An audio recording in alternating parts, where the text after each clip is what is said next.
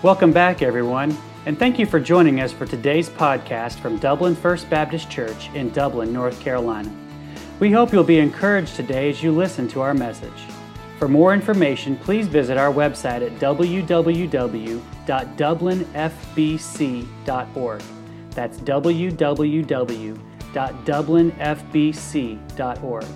Now let's join the congregation of Dublin First Baptist as we listen to the preaching of God's Word.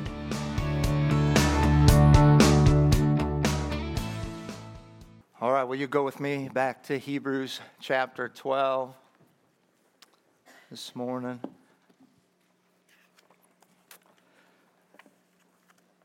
This past Wednesday uh, evening, we, we've been taking a break from our study through the Psalms on Wednesday nights in the month of April. And this past Wednesday, we uh, took a look at what God said through the prophet Jeremiah about setting our hope on heaven. And I didn't intend this to happen, but we're talking about heaven here this morning again.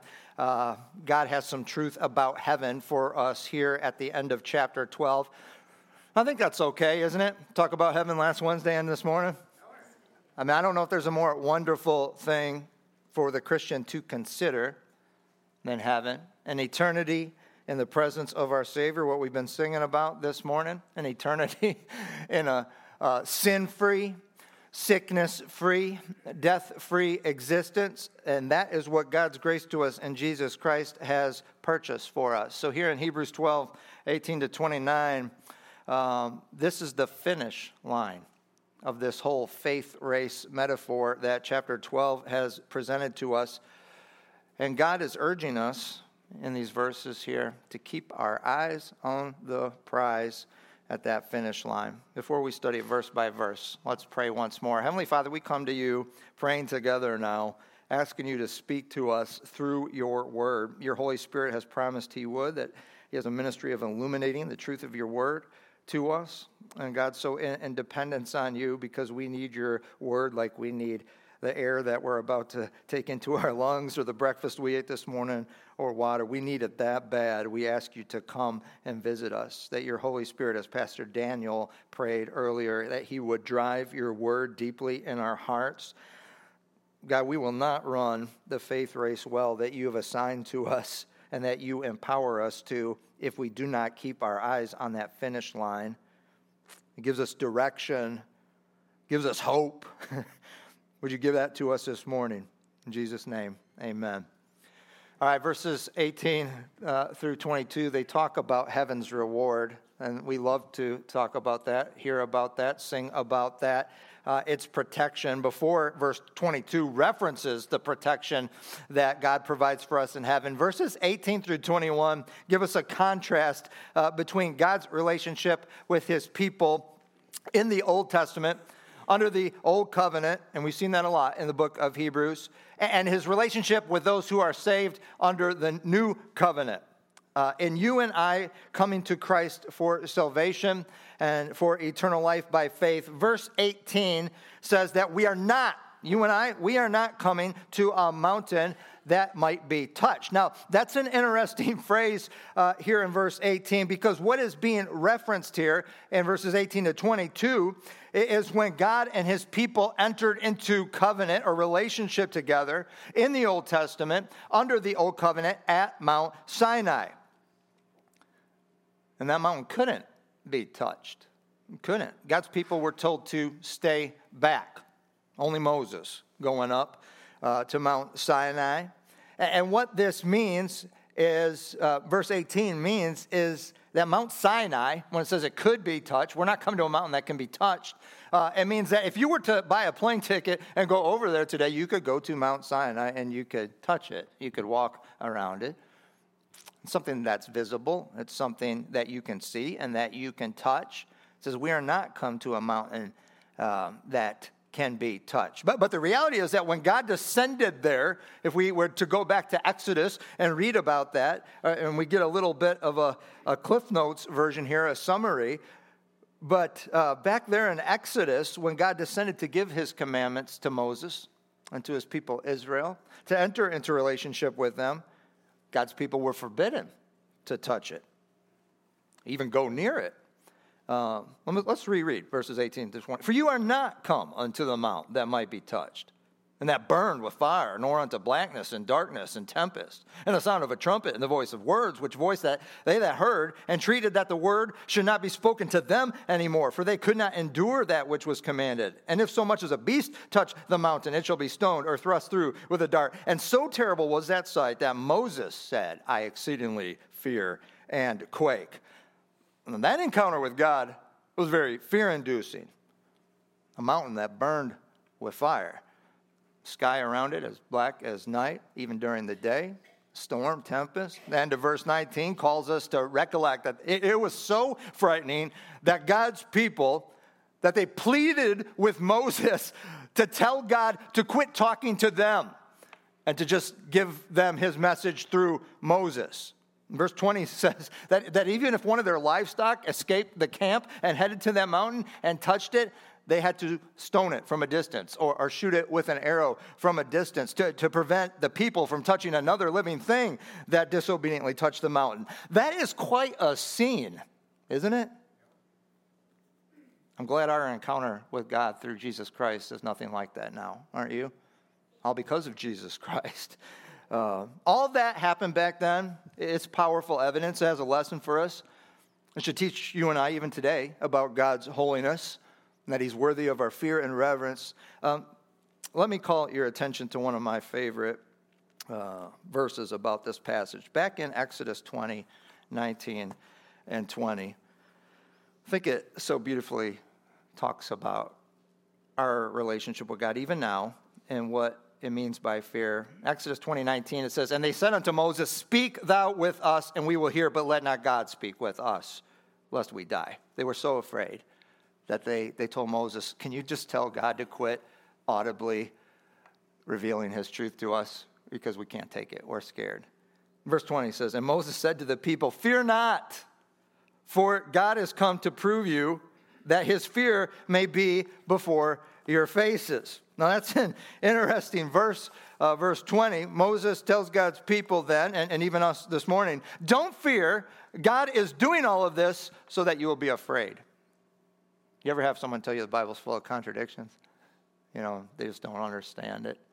Um, well, this verse, this verse seems to be full. Fear not, for God has come to visit you so that you may be afraid.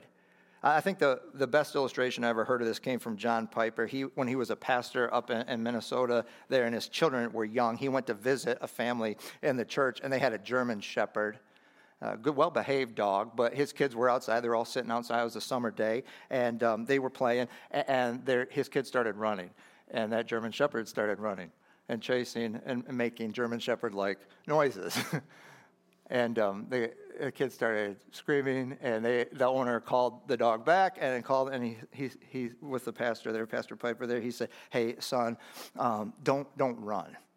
He's not a mean dog, well-behaved. He loves you. And the dog was sitting there next to him without him running. He's sitting there licking his face, but he said, um, don't, don't run from him. That, that's when it will get bad. And I believe that's what God's telling us there in Exodus twenty, twenty, um, when he says, don't fear. Don't fear God. You don't have to fear God.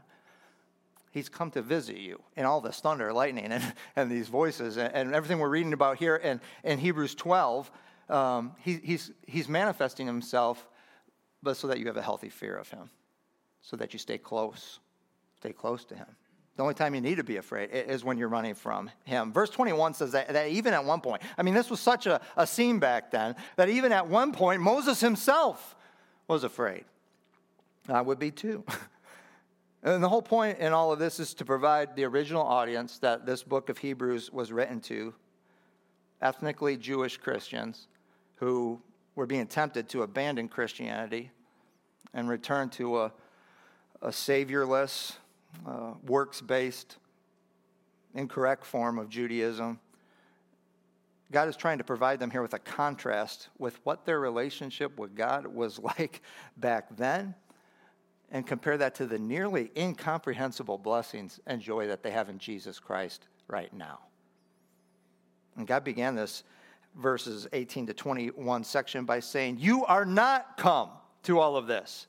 And so now in, in verse twenty-two, God is going to remind them that by their faith in Christ, what they have come to in Jesus Christ, to encourage them not to abandon their faith. Verse twenty-two says, but you are come unto Mount Zion, unto the city of the living God, the heavenly Jerusalem, and to an innumerable company of angels. But you are come to Mount Zion. Mount, Mount Sinai, it was in the wilderness. Mount Zion, it's in the promised land. It's in Jerusalem. It's in the capital of the promised land. It, it's on one of the mountains that, that Jerusalem is built on. It's a place of the palace. It's a place of the temple, right next to the palace, the temple. So it's a place of protection. Mount Zion is used throughout Scripture. When you see Mount Zion, especially in the Old Testament, uh, used throughout Scripture as a, as a metaphor. I mean, it's a real place, but used as a metaphor, a figure for God's people and for their relationship with God. And it's only in relationship with God through faith in Jesus Christ that we have any kind of assurance of protection. Now, we will have that completely, completely, when God calls us home or when Jesus Christ returns for us and we step into eternity. We have it now, but we're going to have it completely then. And then what God tells us in Revelation twenty-one four, and God shall wipe away all tears from their eyes. Amen? You look forward to that promise? There shall be no more death. There shall be neither sorrow nor crying, neither shall there be any more pain. And I say a big amen to that this morning. But the former things have all passed away. Christian, we have protection in Jesus Christ right here, right now. But we will have it fully and completely and eternally then and there. God tells us through the prophet Zechariah in the Old Testament, Zechariah two five, of the protection that is our reward in heaven. It says there, for I, saith the Lord, will be a wall of fire around Jerusalem, and I will be the glory in her midst. The glory in her midst. That, that's, a, that's the other thing that God's word is always drawing our attention to when you come across Mount Zion. Not just the presence, uh, or not just the protection of God, but also the, the presence of God. And that's the next phrase there in verse twenty-two. But, but you are come to Mount Zion, a place of protection, also unto the city of the living God. That's exactly what we celebrated a couple of weeks ago today. And it's why we meet on Sunday and worship on Sunday every Sunday. Our Savior is alive, right?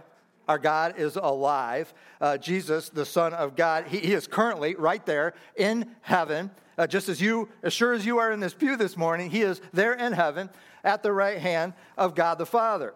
And let me go back to Revelation twenty-one, but this time in, in verse three. It says, and I heard a great voice out of heaven saying, behold, he's telling us to look. Behold, look, the, the tabernacle or the dwelling place of God is with men. He will dwell with them. They will be his people, and he himself will be with them. He'll be their God. So, so the whole separation, the, what we read about in verses eighteen to twenty-one, this whole, you can't come near this mountain, you can't come near me, because I am holy, and you are most definitely not. That whole thing that was part of God's people coming into relationship with him in the Old Testament, under the Old Covenant, that's not our experience, is it? Uh, we have come to Mount Zion. That's the point. We have come into relationship with God. We can boldly, through Jesus Christ, we can boldly go to that throne of grace to find mercy and grace and help in a time of need. It's a place of protection, heaven is. It's a place of God's presence. And we have that in wonderful and beautiful form even now, but we are going to have it fully as our reward in heaven one day. We have come here. And God's saying, whatever you do, don't go back to that. Don't go back there. Secondly, we're told of heaven's residence in the second part of verse twenty-two and on into verse twenty-three. In this heavenly Jerusalem, as it's described here, guess who is there? And first of all, God talks about its servants, an innumerable company of angels. I have never seen one. Well, my wife's pretty close. There you go. Somebody, you were supposed to go, oh. Um, she's, no. But... but uh, When I read about, when you read about angels in, in the Bible, especially large groups of them, aren't you just a little wowed? I mean, I want to experience that. I wish I was one of the shepherds of Jesus' birth. I'm a little jealous of John, the Apostle John, and seeing those scenes in Revelation. We can't count them. They're all around the throne, and all they do is worship night and day. It's what they live for, and they do it with joy, with great happiness. We're told them about them here. You've come to an innumerable company of angels. I look forward to experiencing that worship with them. I will, and you will too, if you've trusted in Christ as Savior. I'm thankful for the worship we get to take part in down here. It's honestly, it's my favorite part of the service. I mean, I love doing this too. I, I love singing. I might not be so good at it, but I love it. Um, it's strength for my soul. I do it in the car. So if you ever see me, I'm not yelling at somebody. I'm probably just having a praise time. Um, strength for my soul. And, and I, more importantly, I pray that it's pleasing to the one I'm directing it toward. But there's not there's going to be nothing like it down here compared to what we'll en- enjoy in heaven. When we join heaven's residence. The old Southern gospel song, I love it though. It says, someday this stammering tongue, that's what I got right now, it will falter no more. And a grander and sweeter song I'm going to sing, because I'll join the ransom choir on heaven's bright shore forever to praise the King. I look forward to that that time. I, I know you long for the that experience, but even more so the, the next description of, of heaven's residence. That's heaven's servants, but here now in verse twenty-three, it begins to talk about heaven's saints. It says, to the general assembly, and in the Greek, there's some indication of a forever celebration there. And angels are a part of that celebration. They're part of this general assembly, but, but so is who is described next, the church of the firstborn. And who is that? That's me, and that's you. If you're here this morning, you've trusted Jesus Christ as Savior, you are part of the church of the firstborn. People who are here this morning. People not yet, not yet in heaven, um, but headed there, as sure as Jesus Christ is there. Look at how we are described next there in, in verse twenty-three. Who's this church of the firstborn? Those whose names are written in heaven. That's my reservation. Um, I hope it's yours too. It's a My reservation. It's a, it's a place reserved just for me. A place that has been and is being prepared by the one who saved me. Isn't that what Jesus promised in John fourteen, two and three? I go to prepare a place for you, for you. two thousand years ago, those, the church of the firstborn, whose names are written in heaven. Is your name written there? Are you on the list? You are if you've placed your Your faith, if you've repented and believed in Jesus Christ as your Savior. I mean, you're as good as there. Your name is written down. That reservation can't be. It won't be canceled. But some have made good on that reservation already. They got there. Okay, let me check you in. And that's the residence described next in verse twenty-three. To the spirits of just men made perfect. These are those Christians whom God has already called home to receive their reward. The moment they died, that instant, their eternal spirit went to be in the presence of their Savior. And they're a part of this general assembly right now. They're enjoying everything that we are looking forward to, everything that we long for. They are just or righteous men, the spirits of just or righteous men made perfect, because by faith they have been given the perfect righteousness of Jesus Christ. They are forever free from sin, even its temptation. I'm a little jealous of them. They they only wait, they only await a reunion with a new and glorified and eternal body that they will be given when Christ returns for us. Listen, I cannot wait for a reunion with them. I've got grandparents up there, other family members. Tears come to my eyes when I think about how much I miss them. And there are precious people that God has called home from here that I think of, and I cannot wait to join them as a resident of heaven myself. No more parting. Together forever. This is what we have in Jesus Christ. Now, I skipped over one little phrase in verse twenty-three, not on accident. To God, the judge of all. Christian, that is the main, the main resident of heaven, who we ought to be looking forward to seeing, isn't it? to God, the judge of all. I mean, he's the whole reason that we're going to have any interaction with angels or, or even a reunion with those who have gone on before us. So, so I hope in your heart you honestly meant what you sang just a little bit earlier. I long to meet my Savior first of all. I mean, I do. I don't want any part of a God-free, Jesus-free heaven. All of the rewards, all of the splendor, all of the reunions that we'll have, they would amount to nothing without him. And in fact, that's what verse twenty-four speaks of, heaven's reality. It is real. Jesus is there. Verse twenty-four says, and to Jesus, we have come to Jesus, the mediator of the new covenant, and to the blood of sprinkling that speaketh better things than that of Abel. Let's talk about heaven's address. We had a study concerning um, heaven a, a couple months back uh, on Sunday evenings. I think it was actually late last summer. Um, and, and it was necessary. We called it grabbing a hold of heaven. So necessary because uh, sometimes we get concepts of heaven that are, might be more influenced by pop culture or what we might have been told than the accuracy of what God's revealed in his word. And one of the questions we went over during that study is, where is heaven? Where is heaven? Well, the Bible tells us, but the only thing the Bible tells us regarding heaven's address is that it's up. It tells us over and over again, it's up. That's about as specific as it gets. Uh, we won't be able to find it on Google Earth because it's up. Um, Apple Maps, not going to be a help. God's word tells us his heaven is up. So, but please, please don't let a specific, uh, a lack of specific knowledge, don't let that cause you to doubt its reality. It's not just some ethereal existence. It's it's a place. It has an address right now. And we're, we're told in Revelation that there's going to be a new heaven and, and a new earth and a new Jerusalem. This heavenly Jerusalem is going to come down. A new heaven and a new earth. That's a real place. It's where we'll be. We have New York. We have New Jersey. New Hampshire. It'll be new heaven and new earth. And it'll be a lot better than any of those places. No offense if you're from there. And uh, the book of Hebrews began in chapter one by telling us this is where Jesus currently is. And that's the point of verse twenty-four. Heaven has an address. It's a real place. Jesus is there right now. And it's true that while we wait for that, where we're headed, the Christian life ha- has this already not yet tension. I mean, we're as good as there, but we're still, we're still here. Heaven is ahead for us, but we're also given a guarantee. We're given a down payment.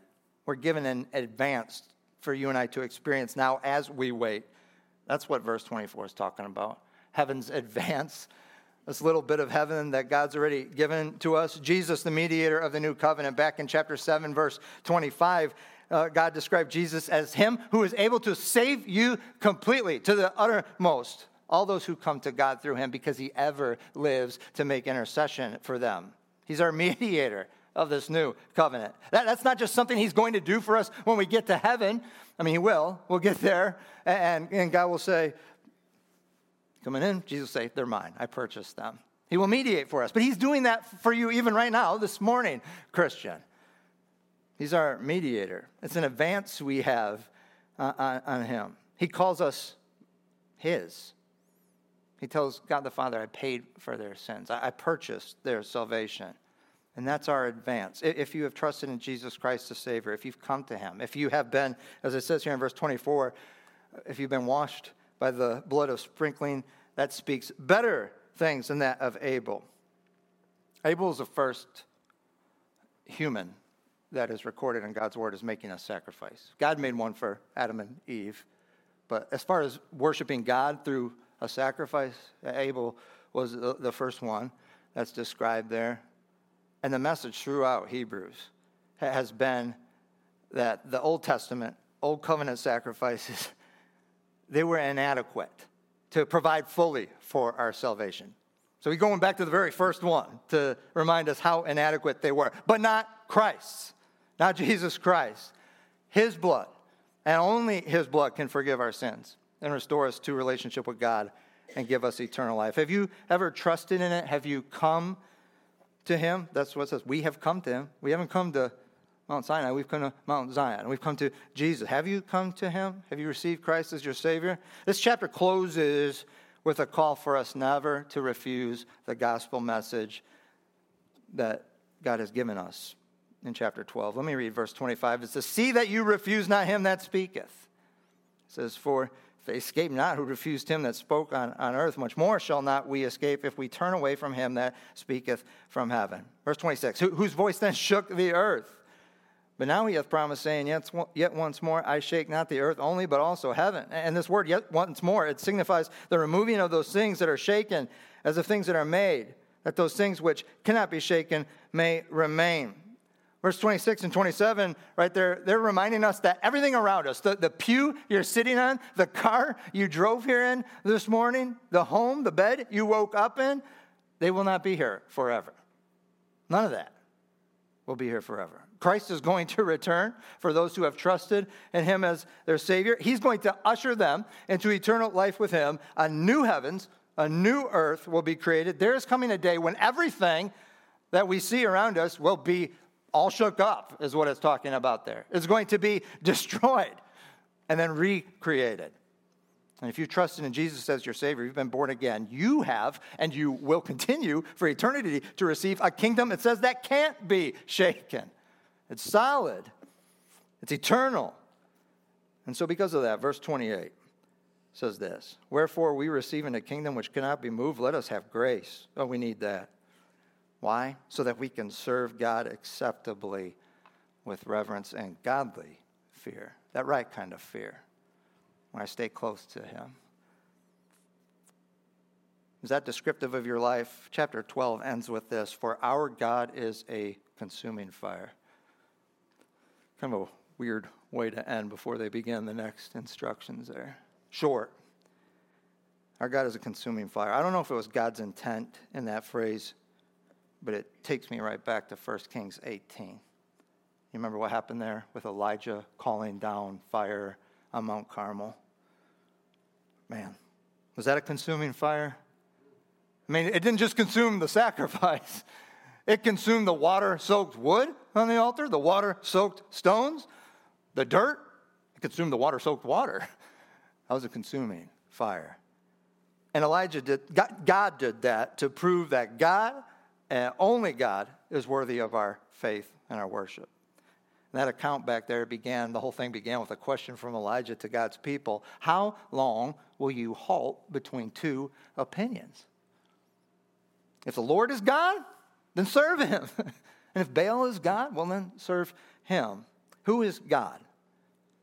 Is the Lord your God?